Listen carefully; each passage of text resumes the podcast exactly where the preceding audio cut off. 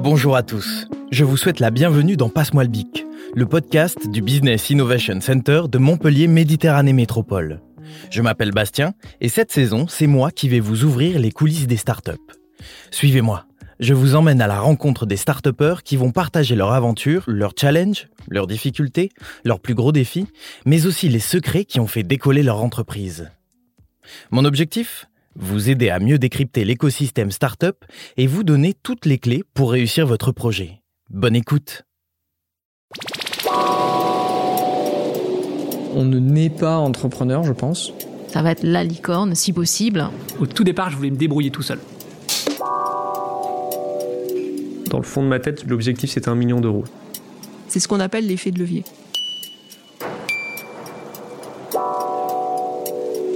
Passe-moi le bic. Dans les coulisses des startups.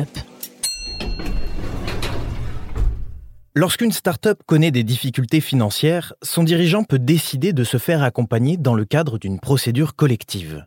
Dans certaines situations, il peut aussi y être contraint. Il existe trois grandes procédures collectives que sont les procédures de sauvegarde, de redressement et de liquidation judiciaire. Le choix de la procédure collective à engager dépend du degré des difficultés rencontrées par son entreprise. Pour parler de ce sujet parfois tabou, j'ai aujourd'hui rendez-vous avec Romain Lévy, un jeune start qui a été contraint de liquider son entreprise il y a quelques années. Contrairement aux idées reçues, il est sorti grandi de cette expérience qui lui a même permis de gagner en compétences. Découvrez son histoire et à la fin de cet épisode, nous ferons le point sur les procédures collectives avec Ludivine, chargée d'affaires au BIC de Montpellier. C'est parti.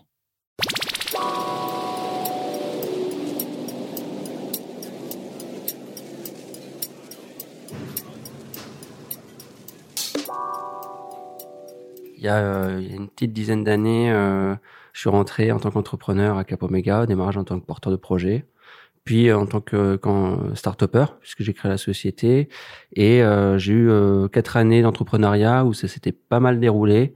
Après, malheureusement, il y a eu problématiques de trésorerie, etc. Donc, du coup, je suis passé par les procédures judiciaires, et notamment deux d'entre elles, redressement et liquidation judiciaire.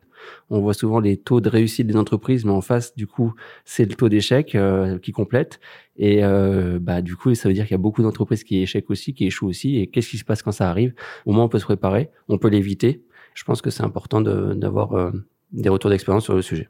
Alors du coup, je vais, je vais peut-être commencer par te demander comment est-ce qu'on anticipe euh, les difficultés dès la création de son entreprise? C'est euh, souvent euh, résumé, euh, bah, comme quand on regarde les fondamentaux pour réussir une entreprise, finalement, tout de suite, on va regarder euh, l'équipe, on va regarder s'il y a un, un, vrai, une vraie problématique que l'entreprise va chercher à résoudre, s'il y a une vraie solution en face qui va être apportée, et puis surtout s'il y a un marché, s'il y a des clients, etc. Il y a un point capital, c'est gérer sa trésorerie, avoir de la visibilité. C'est le plan de trésorerie, voilà, qui qu'il faut tenir. Mais là, ce dont je parle, c'est vraiment le plan de trésorerie qu'on suit au jour le jour avec euh, les indicateurs qui sont vraiment déjà signés euh, et les dépenses qui sont déjà actées aussi. Euh, moi, concrètement, j'avais un business, ma boîte, ça, s'appelait My, My, Horse Family. C'était une boîte où tu pouvais acheter des chevaux en copropriété sur un site internet. Le monde du cheval, c'est hyper artisanal, hyper traditionnel, c'est vraiment proche de la terre. Le monde du web, euh, c'est l'opposé. Donc euh, dans la journée, j'allais parler avec des éleveurs de chevaux qui étaient à 100% sur la terre, à travailler toute la journée et bah, je vendais sur internet donc complètement web à des personnes qui étaient connectées c'est-à-dire qu'on avait des flux d'argent qui venaient de plein de particuliers qui étaient dans le monde entier d'un côté avec des toutes petites sommes à gérer sur une plateforme Internet avec euh, des réglementations qui étaient en train d'être construites. Et ça, c'est les réglementations notamment du crowdfunding, du financement participatif. Et, euh, un an après la création de la société, bah là, on a commencé à rentrer dans une phase d'accélération où euh, bah, je m'étais tellement démené que bah, progressivement, on est passé de 1 en un an à 1 à 9 euh, personnes dans l'équipe et de 1000 à 19 000 membres dans la communauté. Ok, on va rentrer dans le vif du sujet du coup. Euh, quand et comment est-ce qu'on réagit si la startup devient déficitaire? Alors déficitaire au démarrage, toutes les boîtes sont souvent enfin déficitaires hein, à partir du premier jour. En fait, euh, comme si tu fais pas du chiffre d'affaires dès le premier jour, vu que tu dépenses de l'argent dès le premier jour, euh, tu es déficitaire au démarrage. C'est pour ça qu'on a un apport au démarrage de capital. C'est ce qui va débuter et permettre de démarrer l'activité. Donc tu vas dépenser de l'argent et après tu vas en rapporter. Et il y a une notion en fait qui est importante, c'est euh, la notion de cessation de paiement. En gros, la cessation de paiement, c'est au moment où, euh, quand tu as une facture euh, qui, est, euh, qui arrive et qui est exigible, tu dois payer ta facture et en fait, tu pas l'argent pour la, payer. Et donc, du coup, à ce moment-là, tu as 45 jours pour te mettre sous protection du tribunal de commerce. Donc, ça veut dire que quand même, tu as un peu de temps. Et ça, c'est important de l'avoir en tête. Et donc, du coup, à ce moment-là, tu sais combien de temps tu peux, enfin, en combien de temps tu dois mettre en place des actions pour refaire monter ta trésorerie. Officiellement, tu peux encore t'en sortir. Donc, en gros, si tu gères ta trésor, tu sais quand est-ce que ça arrive, quand est-ce que ça arrive pas, euh, que tu as un trou à ce moment-là, euh, dans X mois, que tu sais que ça va avoir un effet de levier derrière, pas de problème, tu prévois et tout ça, ça avance. Quand tu sais que, bah, par contre, t'as pas euh, l'effet de je pourrais redresser ma trésorerie, bah là, en fait, euh, bah, c'est là où tu dis mince, euh, j'affole les foules. Je vais voir avec euh, l'équipe opérationnelle qu'est-ce qu'on peut faire pour accélérer le chiffre d'affaires. Je vais voir avec plus de financiers ou nos investisseurs et tout ça, qu'est-ce qu'on peut faire comme plan B, comme plan C pour lever des fonds en, privé.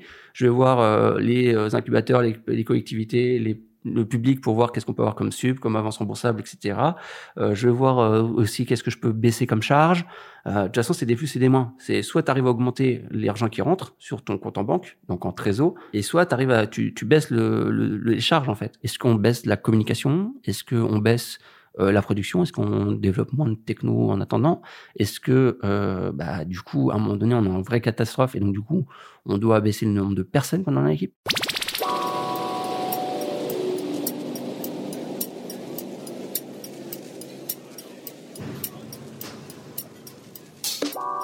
Du coup, on va faire étape par étape. Effectivement, tu peux nous donner les trois procédures collectives. Alors, du coup, les trois procédures, euh, alors il y a la, sauvegarde, il y a le, redressement judiciaire et la liquidation judiciaire. Et euh, le moment euh, important pour choisir entre les trois, en fait, la, le premier, la première date importante, c'est la cessation de paiement. Parce que tant que tu n'es pas en cessation de paiement, tu peux te mettre en procédure de sauvegarde. Donc c'est avant la cessation. C'est-à-dire que tu peux encore payer tes factures, mais tu vas voir le tribunal en disant, regardez, euh, bientôt, je vais pas pouvoir payer mes factures. Il faut qu'on fasse une procédure de sauvegarde. Il faut qu'on fasse quelque chose avant que ça soit la cata. Puis après, redressement et liquidation. Donc, si jamais tu dépasses la cessation de paiement, donc tu es dans ces fameux 45 jours après la cessation de paiement, tu peux faire un- une demande soit de redressement, soit de liquidation. Le redressement, comme son nom l'indique, c'est une période en fait où on va essayer de redresser la société. Donc, c'est une chance donnée la société pour essayer de remonter la pente. Euh, et la liquidation, en fait, c'est bah, on stoppe. C'est-à-dire que le jour de la liquidation, c'est le jour où la société arrête de vivre, on l'arrête, on fait le bilan des dettes et euh, des actifs, et euh, tout ce qui reste dans la société, ben, on va le vendre et on va répartir le gain de ces ventes entre les créanciers. La- L'avantage du redressement et de la sauvegarde, c'est que euh, à partir de la date de jugement euh, du tribunal de commerce, tu une interdiction légale de payer les euh, factures ou les dettes que tu as d'avant cette date-là. Tout est gelé. C'est-à-dire que pour l'instant, on fait, il y a une période d'observation pendant une durée. Donc euh, moi, c'était un an où on voit si on t'enlève toutes tes dettes, est-ce que tu peux être à l'équilibre? Est-ce que tu peux gagner de l'argent? Et après, grâce à ça, combien tu gagnes un peu plus tous les mois? Et est-ce qu'avec ça, tu arrives à rembourser finalement tes dettes étalées sur une plus longue durée? Et donc, ça, en fait, ça te permet d'avoir une vraie sortie de crise. Et en fait, au niveau de trésorerie, tu as un énorme bol d'air. Et euh, finalement, à la sortie du redressement, bah, tu as un plan de redressement où, en gros, bah, OK, euh, toutes les dettes que tu avais avant, admettons, tu avais 100 000 euros, et ben en haut, bah, tu vas pouvoir euh, payer 1000 euros par mois, bah, pendant 100 mois, tu vas rembourser tes 1000 euros par mois. Voilà. Alors, c'est pas facile, parce que du coup, euh, il y a marqué en rouge sur mon cabis redressement judiciaire. Donc, du coup, tu ne peux plus faire d'emprunt, tu peux plus trop lever de fonds. Donc, sauvegarde, redressement, liquidation, euh, sauvegarde et redressement, euh, tu peux euh, sauvegarder ou redresser ta boîte. Euh, et tu as une chance de le faire en, avec une vraie opportunité de trésor, en fait, euh, au niveau de la trésor, avec un vrai bol d'air. Et liquidation, c'est l'arrêt pur et simple de la société. Alors du coup, comment ça se passe une euh, liquidation judiciaire? Alors, la liquidation, en fait, très simple. euh, Tu déposes ton, ton dossier. euh, euh, Il y a des permanences hein, au tribunal du commerce. Tu es appelé euh, à venir le lundi matin. Et là, ça va très vite. C'est-à-dire qu'il faut que tu sois préparé. On te demande euh, bah, pourquoi vous êtes là, comment vous en êtes arrivé là, qu'est-ce que vous faites?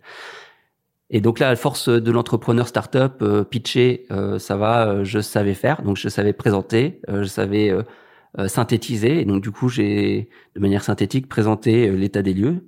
Ce qui est important de savoir, moi, ça m'avait rassuré un peu, c'est que au tribunal du commerce, les personnes qui siègent, en fait, c'est des chefs d'entreprise. Tu as un gestionnaire, tu as un chef d'entreprise, gestionnaire, tu plus le visionnaire en fait de startup qui veut convaincre des investisseurs. Tu es le gestionnaire qui, a, qui tient ton plan de trésorerie, qui a testé des solutions, à répondant à un vrai problème de vrais clients, qui a vraiment fait du chiffre d'affaires. Et euh, bah là, si tu viens demander un redressement et que tu arrives à montrer que potentiellement tu peux redresser, et ben là, tu peux avoir le redressement. Donc, c'est ce qui va m'arriver. Euh, il y a un autre aspect qui est important à prendre en compte, c'est que tu as deux personnes euh, qui sont euh, nommées par le tribunal pour te suivre. Il y a un administrateur judiciaire et un mandataire judiciaire. L'administrateur, il est là normalement euh, pour euh, t'accompagner et co-signer les chèques avec toi et euh, co-valider les virements, etc. Et donc suivre la bonne gestion. Et tu as le mandataire qui est là plus pour protéger tes créanciers, les personnes à qui tu dois de l'argent. Et donc du coup, qui est là pour faire un état des lieux de tout ce que tu as comme bien. Et, et après, bah, qui se, si jamais tu passes en liquidation judiciaire, et ben en fait, il se transforme en liquidateur judiciaire et c'est lui qui va vendre euh, tes biens ou va faire vendre tes biens euh, pour euh, pouvoir rembourser les personnes à qui tu dois de l'argent. Oui, j'avais une question. À qui est-ce qu'on s'adresse pour bien préparer une procédure collective? Souvent, c'est le comptable ou l'avocat. Chercher d'autres entrepreneurs. Allez voir des entrepreneurs aussi qui sont déjà passés par là. J'en ai eu un, en tout cas, qui a passé un peu de temps avec moi avant et qui m'a donné, euh, déjà, qui m'a décrit comment ça se passait et qui m'a donné des, des, trucs que lui il avait fait pour justement euh, bah, échanger avec l'administrateur, le mandataire, le, et tout ça. Il faut pas aller euh, tout seul comme un grand tout de suite euh, déposer son bilan parce que en fait, ça se trouve il y a plein d'autres options à faire avant. Donc moi, la première personne que j'ai été voir, c'était vraiment ma chargée d'affaires. T'arrives, est en mode émotion au au taquet parce que tu étais en train de lever en mode guerrier pour réussir à lever, ça allait passer, c'est bon et tout. Et puis, euh, bien en fait, ça passe pas. Et donc, du coup, t'as les montagnes russes. T'étais tout en haut, tu te retrouves tout en bas. Et euh, là, c'est dur. Et donc, heureusement que t'as ta charge d'affaires qui est là et qui dit, euh, arrête des conneries, euh, remets les pieds sur terre, voilà, on va essayer de trouver des solutions et euh, de toute façon c'est pas grave, c'est ton entreprise, c'est pas toi. Et effectivement, c'est une personne morale, c'est pas la personne physique, donc il y a bien une dissociation entre les deux et donc ça c'est important de, de, garder ça en tête. Donc là tu peux pouvoir avoir les aspects euh, comptables, juridiques, euh, process et tout ça, le comptable, l'avocat. Le comptable, en fait, l'important c'est qu'il a en, tes données, les données comptables et il connaît très bien ces procédures là aussi. Donc du coup, il peut t'expliquer qu'est-ce qui est dans ton bilan Qu'est-ce que surtout il faut pas que tu vendes avant parce que sinon ce sera considéré comme une fraude ou ça pourrait être considéré comme une fraude. Et euh, on est, euh, on avait vendu euh, bah, les armoires, les bureaux, les trucs qui servaient à rien en fait, qui ne coûtent rien, mais qui font quelques centaines d'euros pour redémarrer. C'est les 15 jours de trésorerie. Les fameux 15 jours de trésorerie que j'avais devant moi, c'était ce qu'on a vendu du bureau en fait. Donc là, pied sur terre, droit dans tes bottes, et tu vas voir le tribunal. Donc là, en fait, concrètement, ça peut être très très étonnant, mais au moment où j'étais sous protection du tribunal de commerce, ben là, en gros, j'ai eu un poids qui s'est enlevé. Euh, j'étais plus le seul décisionnaire. C'est-à-dire que si jamais je prenais des décisions, elles étaient validées ou pas par des hommes de loi, par des personnes qui étaient là pour dire ouais, tu fais une connerie ou non, tu fais pas de connerie. Une bonne pratique que j'ai eue et qui m'a personnellement euh, sauvé la vie aussi, euh, c'est euh, d'en parler autour de moi. Comme j'en parlais autour de moi, à un moment donné, euh, j'ai eu euh, un appel euh, de quelqu'un qui me connaissait bien et qui m'a dit j'ai entendu dire que c'était pas la joie en ce moment chez Myhors. Sache que là, on recrute quelqu'un, il y a un poste. Et donc du coup, en fait, j'ai eu une énorme opportunité là-dessus de pouvoir travailler, en fait, d'avoir un salaire personnel pour pouvoir me payer tous les mois. Donc j'avais le droit de dire au tribunal ou à l'administrateur dire bah, regardez, j'ai plus besoin de me verser un salaire donc j'allégeais la trésorerie de ma boîte et les dépenses de tous les mois. Donc je gagnais des points de vie. Et jusqu'au moment où j'ai la dernière ligne de bah d'options possibles et que fameux là je suis passé j'ai dit bon en liquide. Je le souhaite à personne en fait de passer par là. Voilà il y a plein d'entrepreneurs qui passent par là. Il y a des vies après. Et euh, je pense que c'est important. Moi j'en ai pas je l'ai pas utilisé. Enfin je suis pas passé par eux. Euh, mais euh, il y a 60 000 rebonds notamment qui existent. C'est une association ou euh, qui aide à, qui accompagne les entrepreneurs dans cette phase-là. Je pense que c'est une bonne opportunité si on n'a pas déjà rebondi avant de, sortir de la boîte. Et, euh, donc, du coup, il y a, des, gens pour nous accompagner aussi là-dessus. Et c'est vrai que je te demandais aussi euh, comment est-ce que tu expliques à tes clients et, et, tes partenaires.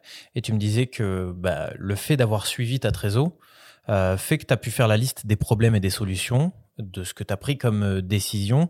Et une fois que tu as fait tout ça, en fait, tu peux expliquer aux clients et aux partenaires tout en étant transparent, en fait concrètement, euh, si depuis le démarrage, effectivement, tu suis ta trésor euh, au fil de l'eau et tu, de manière gestionnaire, c'est-à-dire que tu vois les, ce que tu dépenses tous les mois, est-ce que tu rapportes réellement tous les mois les rentrées d'argent?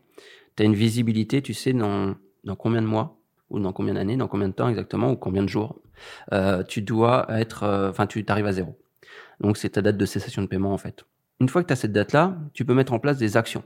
Tu as tes actions et tu concrètement, tu sais combien de temps tu as, tu sais quelles sont les actions que tu peux mettre en place sur ce temps imparti et donc tu mets en place tes actions. Et puis tu as des résultats sur tes actions. Donc il y en a qui marchent, il y en a qui marchent pas. Bah, une fois que tu as, as, fait ce travail-là, bah, tu peux l'expliquer en fait. Tu sais que, bah ouais, on avait tant d'euros sur le compte, on dépense tant d'euros tous les mois, euh, on a rapporté tant, et donc du coup, on avait tant de mois pour euh, avancer. On a testé telle option, telle option, telle option, ça n'a pas fonctionné pour X et Y raison. Et bah derrière, en fait, tu peux l'expliquer aussi toi-même. Et si tu l'expliques concrètement, bah, les gens en face, euh, ils peuvent pas t'en vouloir en fait. Alors comment on rebondit? Tu en as déjà parlé un petit peu euh, en parlant de, de l'association euh, 60 000 rebonds. Pour rebondir, en gros, il faut, faut effectivement avoir des gens autour de soi pour pouvoir rebondir. Euh, moi, j'avais la chance, d'une part, d'être bien accompagné, même personnellement. Euh, j'avais cette historique aussi de... Euh, mes parents étaient entrepreneurs. Et euh, quand j'étais ado, ils sont passés par ces, ces étapes de redressement et liquidation. Donc j'avais vu en mode spectateur euh, ce qui s'était passé. Donc du coup j'avais d'une part donc ma famille qui était euh, qui était quand même solidaire, euh, ma compagne qui était compréhensive aussi que je remercie aussi. Concrètement, moi j'étais très actif dans dans plein de réseaux. j'étais aussi tout le long de mon mon activité entrepreneuriale, j'ai répondu présent à beaucoup de sollicitations aussi pour bah, pour envoyer l'ascenseur de à la hauteur où j'étais. Donc au démarrage, j'étais au premier étage et j'envoyais l'ascenseur à ceux qui étaient pas encore partis et progressivement, euh, je renvoyais l'ascenseur aux autres quand j'étais au second étage et, je suis pas arrivé tout en haut du gratte-ciel. Et le jour où effectivement j'étais un peu plus en galère, et eh ben j'ai eu euh, l'ascenseur qui est revenu me chercher et ça c'était intéressant, c'était pas mal. Il faut, à mon avis, euh, ne pas avoir honte. C'est pas une honte de dire on est en galère et en plus, il peut avoir des bonnes surprises, euh, des gens qui te disent euh, finalement, bah, on peut t'aider, ou euh, tiens, il y a une autre option, ou bah, c'est pas grave, on peut passer à autre chose. Avant qu'il y ait un bad buzz, qu'il y ait quelqu'un qui donne sa version, moi je donnais ma version. Voilà. Et donc du coup, je donnais ma version, et, et bah, en donnant ma version, les gens entendaient que effectivement, d'un point de vue gestionnaire, cartésien, bah, j'étais arrivé là mais c'était pas euh, genre parce que j'étais nul ici, mais que ça faisait euh, six ans que j'embaumais tout le monde en fait. Non, il y avait euh, il y avait un vrai business derrière et ça arrivait au bout et c'est ça arrive quoi. En fait, t'es pas un entrepreneur qui a juste planté une boîte. Le plantage de la boîte, c'est une seconde, c'est au moment où tu arrives devant le tribunal et que le juge tape du marteau disant liquidation. Tout ce qui y a avant, c'est valorisable. Euh, tu as géré une équipe, tu as géré de la trésor, tu as recruté, tu as développé un nouveau modèle, tu as euh, commercialisé un nouveau produit, tu as peut-être géré une équipe produit, tu as euh, mobilisé des personnes. Euh, et donc du coup, bah, avec ça, c'est des compétences que j'ai acquises. Et je ne connais pas de métier euh, salarié qui aurait été accessible à mon époque, enfin à mon époque, avec mon bagage, qui m'aurait donné les clés de la boutique. Euh, tu gères euh, autant de personnes, euh, tant de dizaines ou centaines de milliers d'euros, et, et tu développes le truc des compétences que tu as déployées, que tu as prouvées et, euh, et, que tu peux monnayer, que tu peux vendre après à un employeur en disant bah voilà en fait je vaux ça, euh, j'ai telle compétence, euh, ça peut te servir dans ta boîte et en plus l'avantage c'est que j'ai déjà été chef d'entreprise, j'ai compris ce que c'était que de d'avoir des salariés, que de payer mes factures à la fin des mois et de devoir verser les salaires tous les mois. Donc j'ai une vision aussi qui est différente.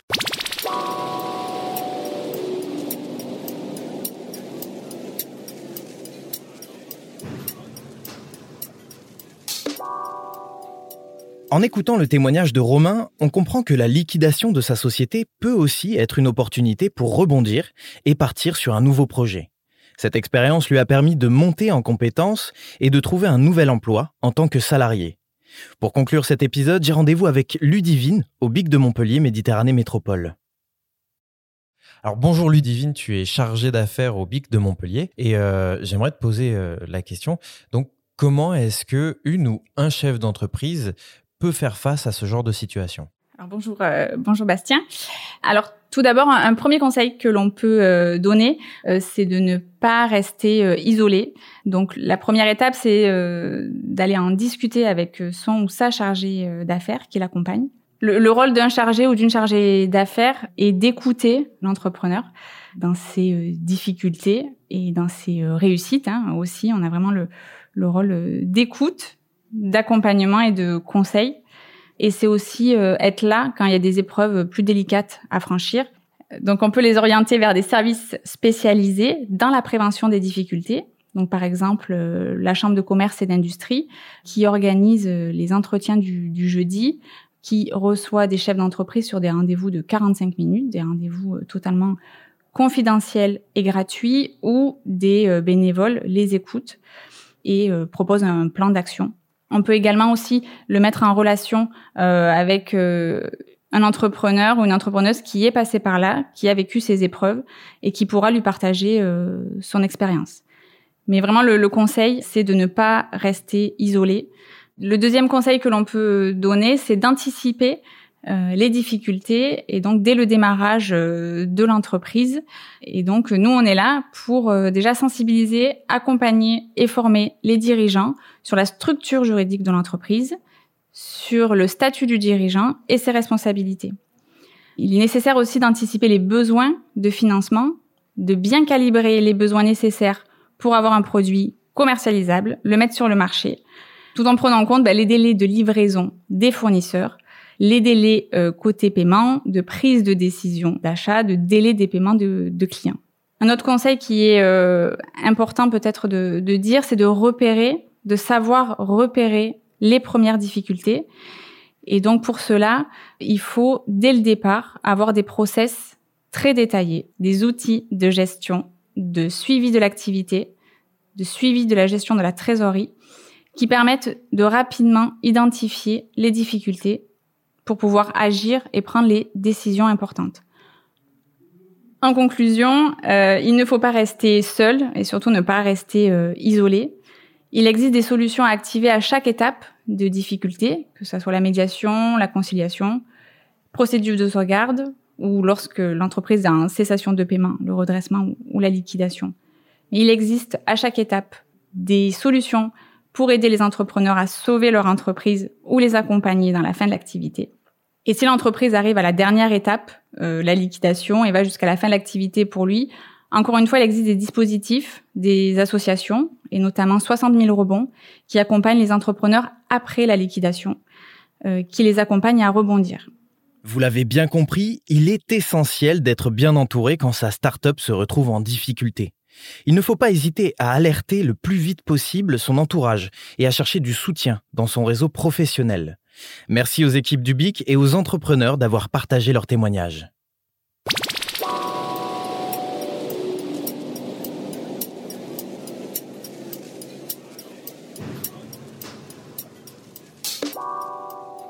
Il est déjà temps de vous quitter. J'espère que vous avez apprécié autant que moi cet épisode que vous pouvez retrouver sur toutes les plateformes d'écoute. Si vous avez aimé ce podcast, n'hésitez pas à le partager autour de vous et à vous abonner sur votre plateforme d'écoute favorite. Vous pouvez également nous laisser un commentaire et des étoiles. Vous pouvez aussi nous rejoindre sur les réseaux sociaux du BIC de Montpellier et d'Entreprendre Montpellier pour poser vos questions et interagir avec nous. Je vous dis à très vite. Ce podcast a été produit par LFB Studio pour le BIC de Montpellier Méditerranée Métropole, réalisation Paul Angèle et Bastien Nicolaï.